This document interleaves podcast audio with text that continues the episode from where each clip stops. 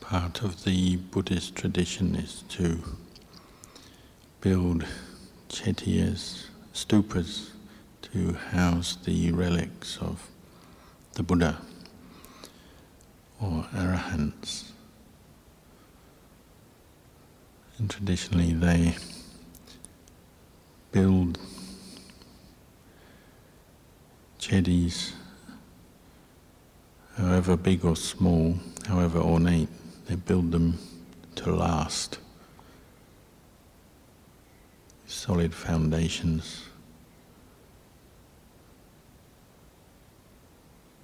And indeed, some chetiyas that were built thousands of years ago are still existing in the world today.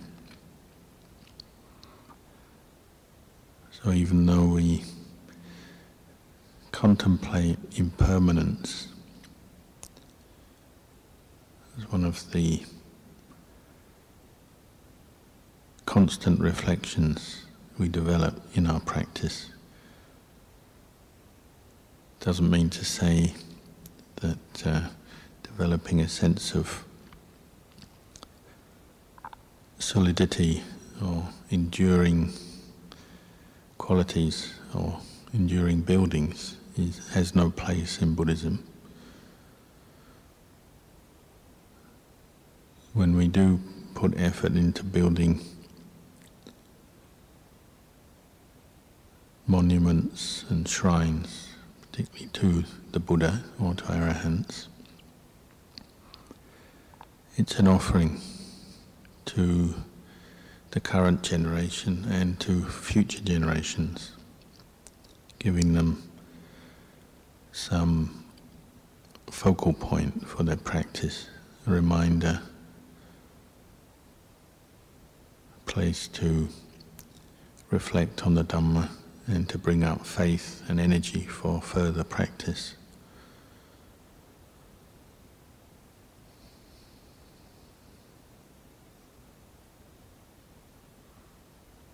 It reminds us that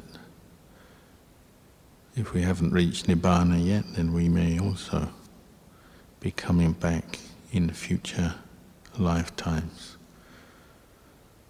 We may have been around in previous lifetimes, even in previous Buddhist eras.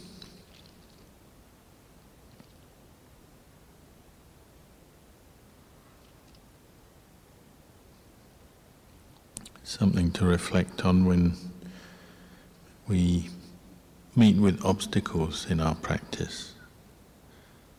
We say going through difficult periods.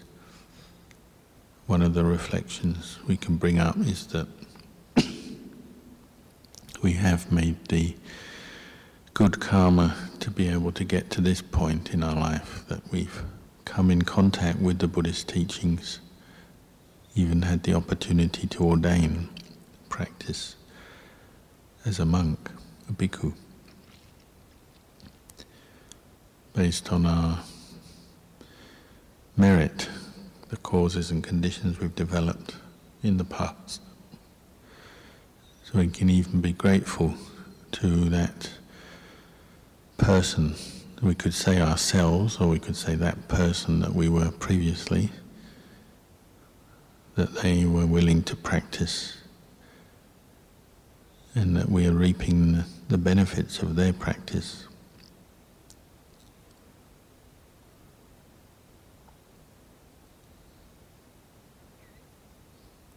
As we know, when we hear about the lives of the great arahants in the time of the Buddha, the leading disciples, the reason they became one of the 80 leading disciples of the Buddha. is because they had made previous resolutions, determinations with that goal in mind. So, according to the commentaries we hear of different arahants in the previous life, maybe they've met a Buddha or a Buddha with his retinue of monks and been inspired enough to make a strong determination to practice to realize both the fruit of arahantship and also to be a, leading arahant under a future Buddha. Like Mahakassapa, one comes to mind. Say in a, the life of a previous Buddha, he was a layman, invited the Buddha to his house with a retinue of monks for dana. And one monk came to the house but stood outside with his alms bowl, as we do on alms round, and wouldn't receive an invitation to come into the house for the food and the comfort that was on offer. Would just take food at the front gate and then walked away. And Mahakassapa in that life was very inspired and intrigued why this monk wouldn't come into the house. So he asked the Buddha, and the Buddha said, Well, he's taken on the ascetic practice, he won't eat in the house, just eats in his arm bowl, alms bowl, lives in the forest under a tree, out in the open, and takes on a number of Dhutanga practices.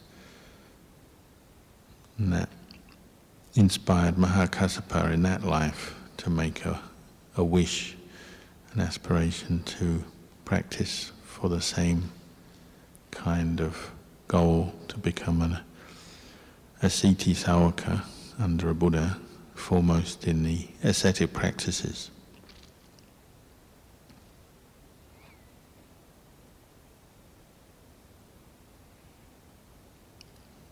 Adhitthana resolution plays a role in our practice sometimes short term adhitthanas just to get something done, learn a chant, adhitthana to sit or walk meditation for a period of time, or to do a certain act of karma, merit making, or to serve a senior monk, or any number of things we can do. So it's part of our practice.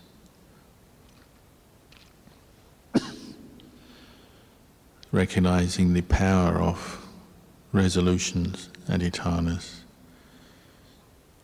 where you focus your mind on a, a goal that maybe is stretching you but still within the bounds of possibility. It's a way of summoning up effort. They say ardor, persistent effort towards a goal, a wholesome goal. They say that's a very powerful conditioning force in our mind. It'll reoccur. Helps to clear away some of the hindrances that constantly beset us and cause us mental disturbance, cause us to doubt, cause us to stray from the practice. Very, very powerful force. But an adhitthana isn't just made on willpower alone, it's made with wisdom and understanding of our limits and our abilities. It's made with faith and with the aim to be a skillful means to bring up energy, more energy in the practice.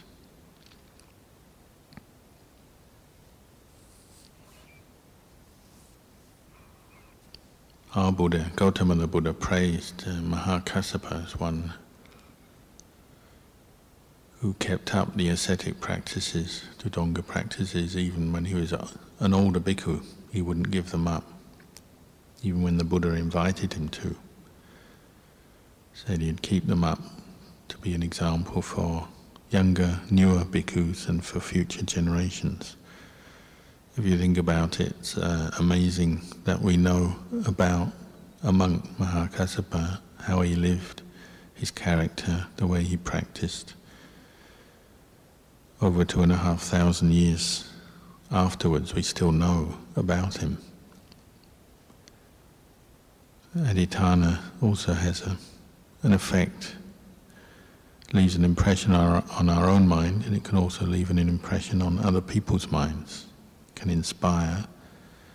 It's the stuff of legends.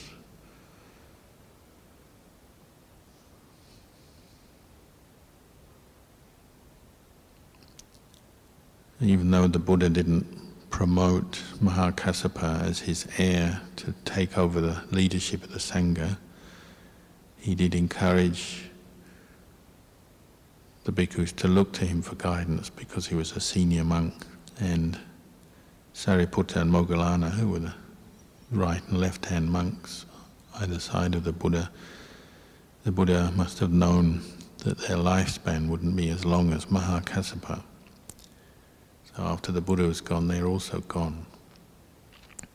So the Sangha did look to Mahakassapa for some guidance, invited him to be the leader of the first council.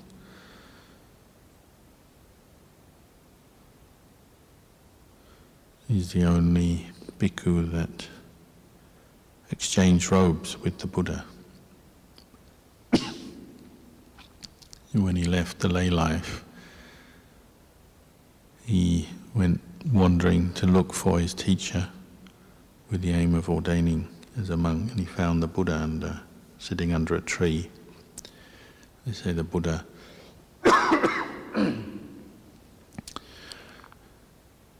was emanating the radiance of his barami for 80 meters in all directions on the morning that Mahakassapa left home looking for his teacher, wandering through the forest, saw a great light emanating from a grove of trees. Came across the Buddha sitting, and the Buddha called him by his name, Kassapa, or I think it was Pippali in those days. That was enough to convince him that this must be an enlightened teacher. So he made an aspiration and requested uh, to train under the Buddha. So his ordination was the Buddha said, we have to keep to three practices at least under me. The first is you should always have hiri-ottappa towards other members of the Sangha, whether junior or senior. Should always have a sense of shame, respect, fear of wrongdoing in your relations with other Sangha members. So even the most junior Sangha member, you don't lose your Hiri-ottappa. That was one of his ordination vows, very simple form of ordination in those days. Another was that he should always listen to the Dhamma with respect whenever the Buddha or another enlightened disciple is teaching Dhamma. Should always respect the Dhamma that he's listening to and remember it. The third part of his ordination was the Buddha said you should always take delight in practicing mindfulness directed to the body. Or Kaya Kata Satipatthana. Said as long as you keep to these three practices, you'll progress in the Dhamma. And he ordained that, well, that was his ordination, and then the Buddha invited him to walk with him to Rajgir. As they were walking, can't remember how it happened, but the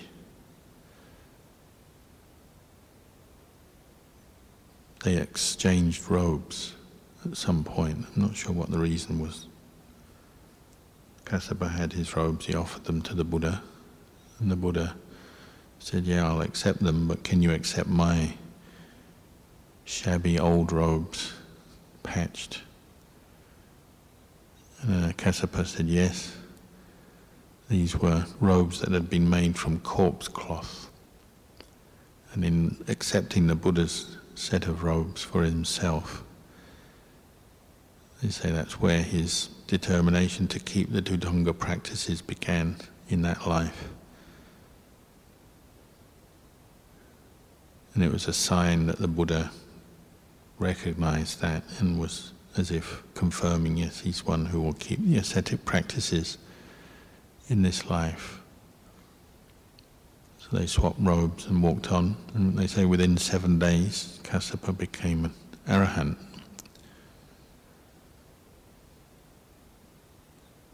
But even after he was an arahant, very popular, but he never went bindabata in the wealthy parts of town.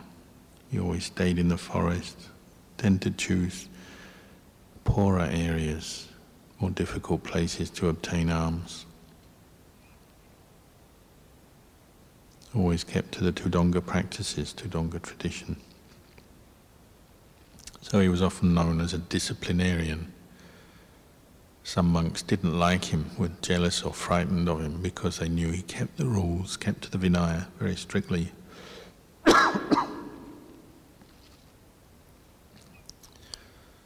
he would talk to the Buddha about the behavior of the monks, especially in the later years of the Buddha's life.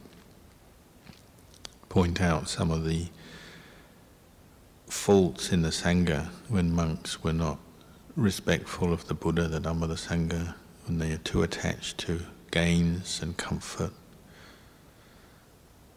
On one occasion, there were two monks who were competing to be the best Dhamma speaker, give the most beautiful, the longest, the most eloquent Dhamma talks. They hadn't actually practiced and realized the Dhamma yet.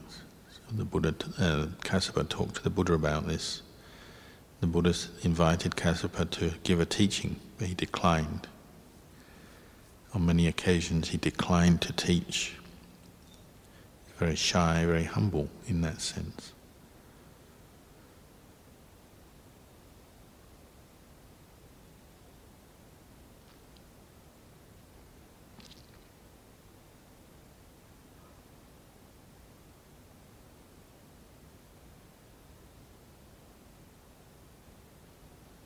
And part of our inheritance as forest monks is to put effort into Dhutanga practices. So we eat in our bowl. Often we take periods where we just eat in the bowl, no other meals or food from other vessels. Just eat one sitting, one vessel. Luang Por Chah encouraged us to keep to the Nesajika practice also on one uposatha in the half moon days. Just to keep to three postures. If you're really tired, just to lean against something for a while, for a rest, then carry on sitting and walking for a night. To Practice frugality and simplicity. So sometimes we take on the three robe practice. Even though in cold climate we tend to have to use accessories can still keep three main robes, Jiwon, Sankati, Sabong. If you're very careful, just have a sabong and a bathing cloth. If you take that practice on, you have to be very careful at work periods to look after your robe.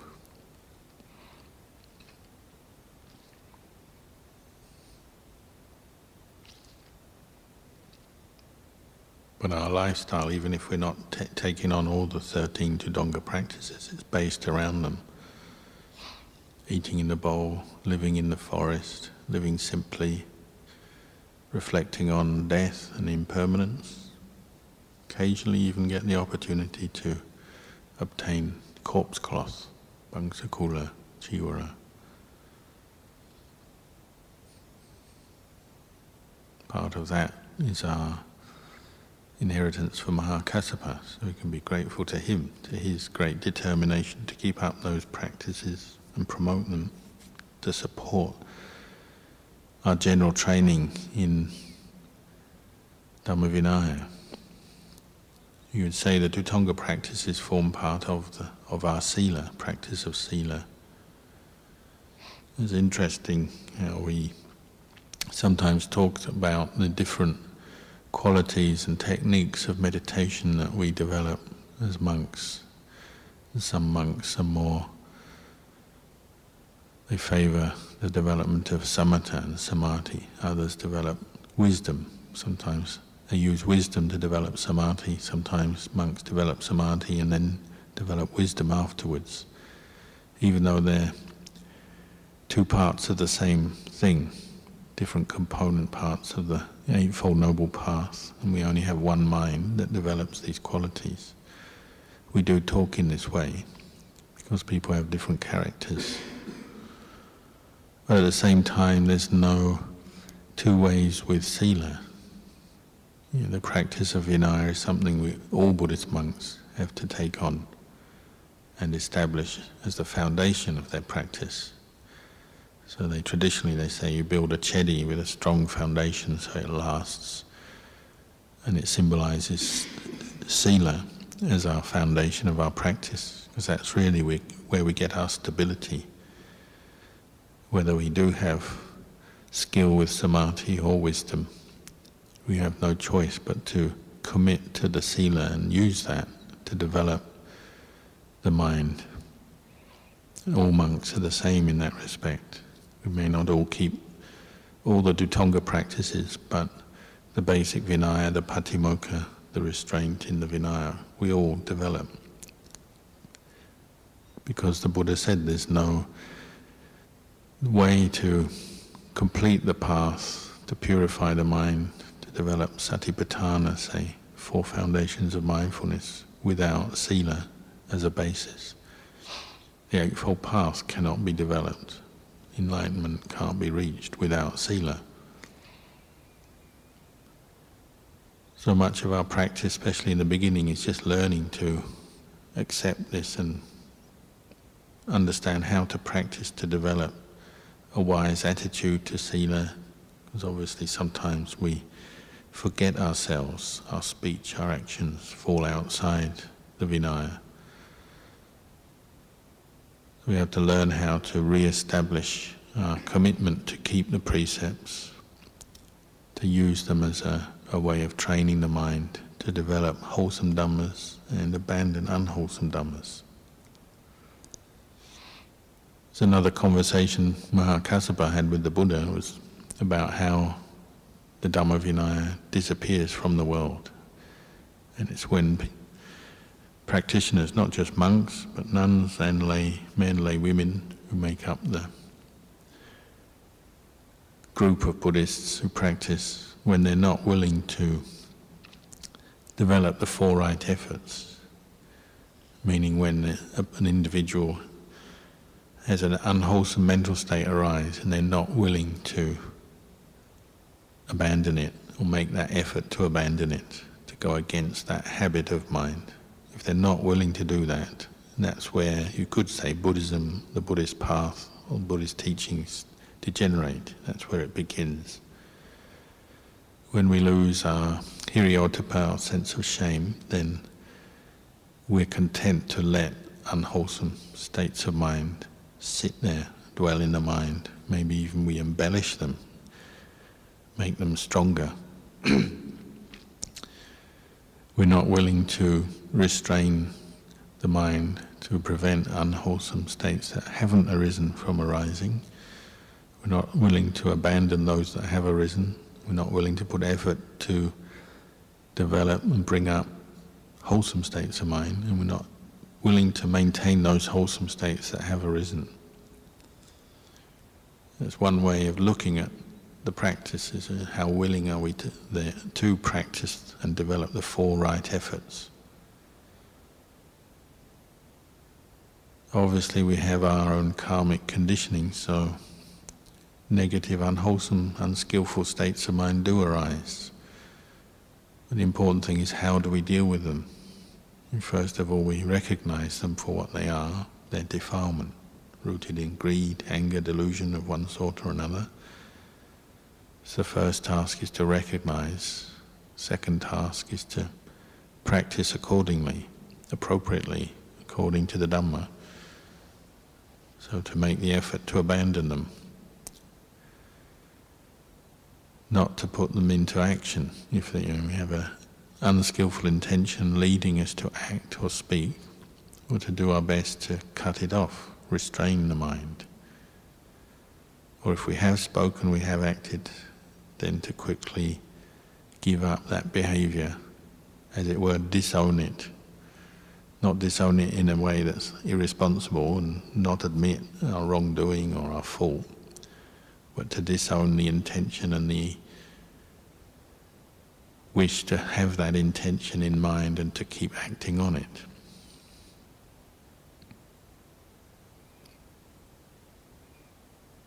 Much of our practice is based around this improving, sharpening our mindfulness and wisdom to do this well, to recognize what is unwholesome in our motivation, in our intentions, and to start addressing that, abandoning it, replacing it with more wholesome dhammas.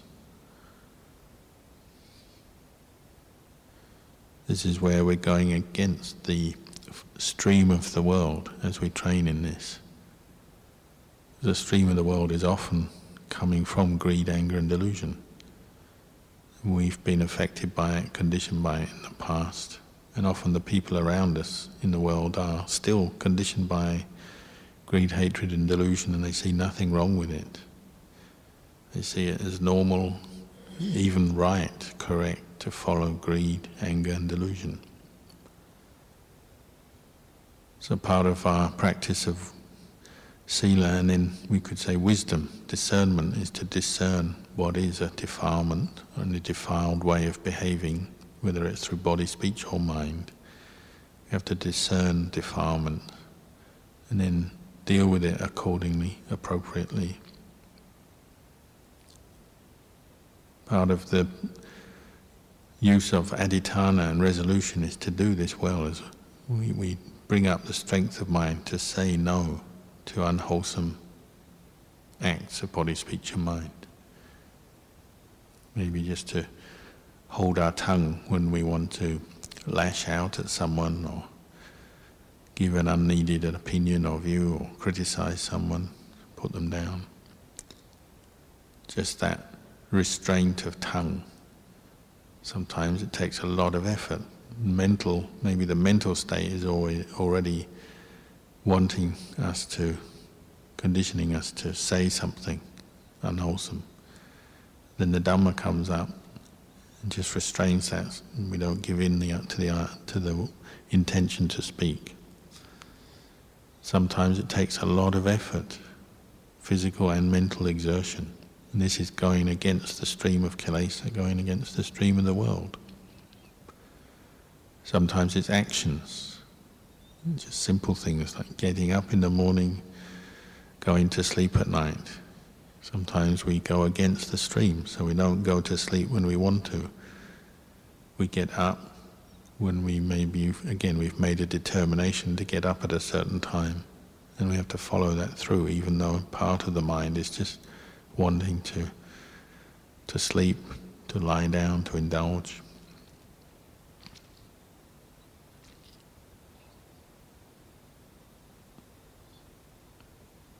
This is where we're building our strength of mind and building, developing the path, developing right effort, right mindfulness, using right view to help guide the mind. Your right view is, is our training in wisdom, developing right intention, right view. As long as we have right view, then it's like we have the, a light or a torch, or Mm. a lantern, so we can walk in the dark, go into dark places, and we can get around. The opposite is wrong view, avijja, which is like the darkness of the mind. Makes us sleepy, makes us unaware of the truth, and is the cause of our suffering and stress as human beings. So the more effort we put into developing right view, listening to Dhamma, like Mahakassapa, respecting it, remembering it, using it,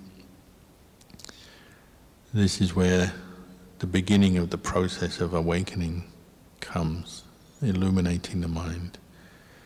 But then we also have to internalize it and reflect on the Dhamma that we have heard and thought about, and now have to reflect on it deeply. And to reflect well, we also develop mindfulness. You have to develop the steadiness, mindfulness, and then samadhi, the calm, so that we can hold attention long enough to see what's going on, to see the different thoughts and intentions and moods arising, to see what they're doing to the mind, to see the consequences of our actions, and so on. We have to be able to hold our attention long enough, pay attention long enough to do that.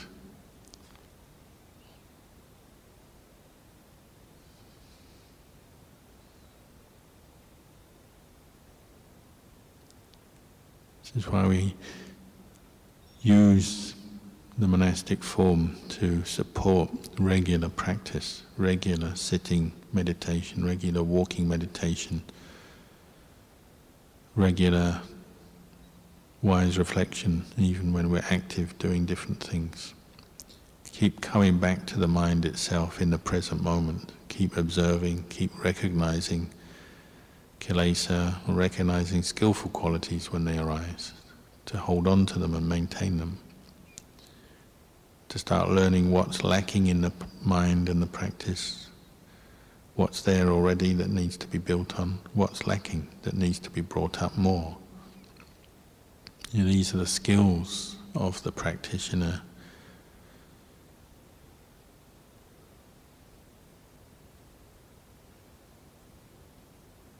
We also have to be more and more honest with ourselves, even scrupulous so obviously the, the way avijja works, it's a bit like, say, mice in buildings. Is they love to find the darkest corner that they know they're safe, because nobody goes there, nobody can reach in there, so that they can make a nest and hang out and then just come out occasionally to get food and then disappear back to their dark corner. Our Avijja is like that. You know, we have parts of our mind, our conditioning that is dark and it's we're so used to it, maybe you don't even see it, or if we've seen it, we don't really know what to do with it or how to get there. It's like these dark corners, but this is where we our suffering is coming from. The dark corners, the avijja, conditions our behavior. So we keep dropping into habits, habits of thinking and then speech and then actions and often repeatedly causing ourselves stress, even causing others stress and suffering. The only way is to keep illuminating the darkness of the mind, using the factors of the path, and being willing to do that and being honest. So we regularly come back to observe our practice of the Vinaya, where we might need to put more effort in. We regularly come back to our practice of meditation every day, seeing where the mind is at, how well are we restraining the hindrances. If we meditate in the morning, we still can't do it, the mind is still caught up in one hindrance or another. Well, can we do it later in the day? Can't do it later in the day, can we do it in the evening or the night time?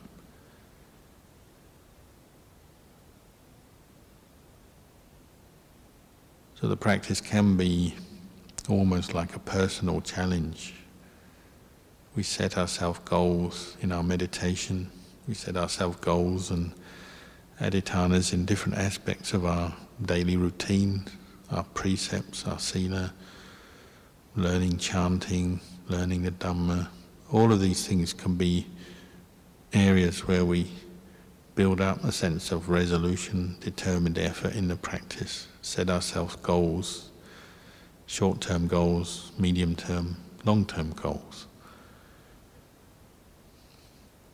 This is how other monks have practiced since the time of the Buddha. When You read about the lives of the great disciples. This is one part of their practice.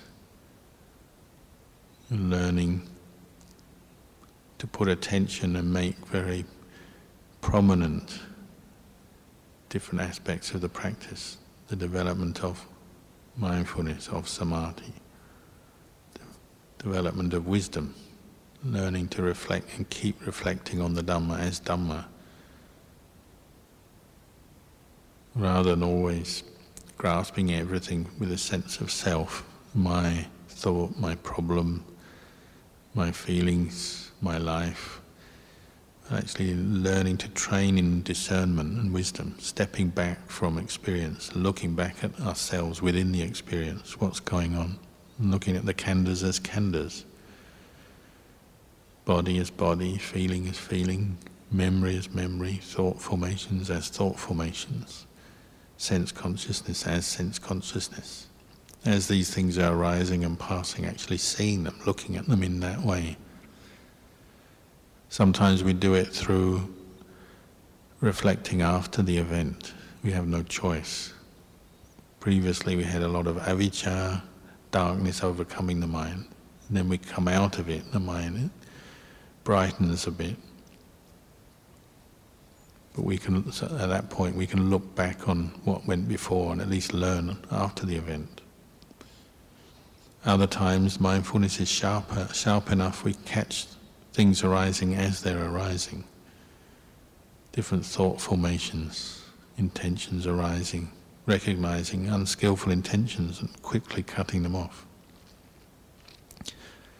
Maybe even predicting based on past experience, we can predict where kilesas will arise, and we steer clear certain situations, people, events that stir up our kilesas. When our practice is still weak, sometimes we predict and then avoid, find skillful means to avoid falling into further avijja, further kilesa arising, causing us trouble.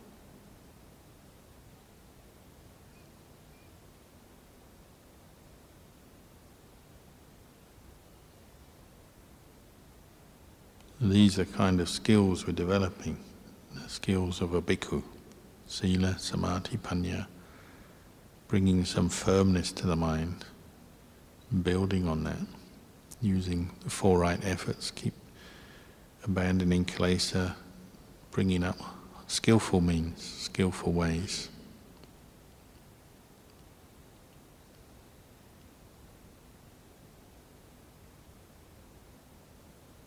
one of the last conversations the Kassapa had with the Buddha is talking about the decline of people's minds and the practice of Dhamma. And as often they compared it to the moon. And when somebody's putting effort into the practice, then their mind brightens like the brightening moon. But when they start to f- lose heart, stop putting effort into the practice, it's like the waning moon starts fading, getting smaller and darker as the days go by.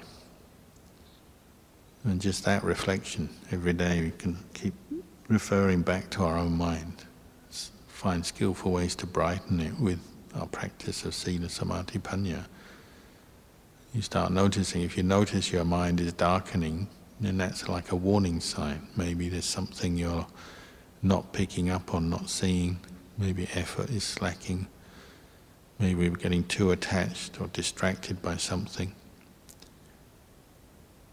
And you see it just in the, the result you see in the, in the, the waning moon of the mind, dimming, darkening.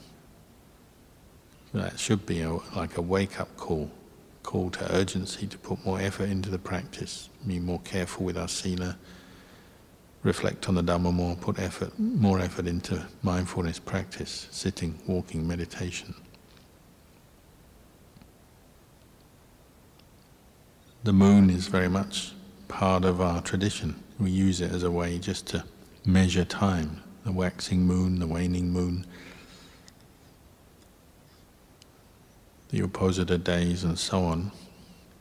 It's it's a good reflection. But just see how your own mind is waxing and waning almost from hour to hour, day to day in our practice. And start to catch it. If it is waning, see what's going wrong, what's, need, what's needed to brighten it again.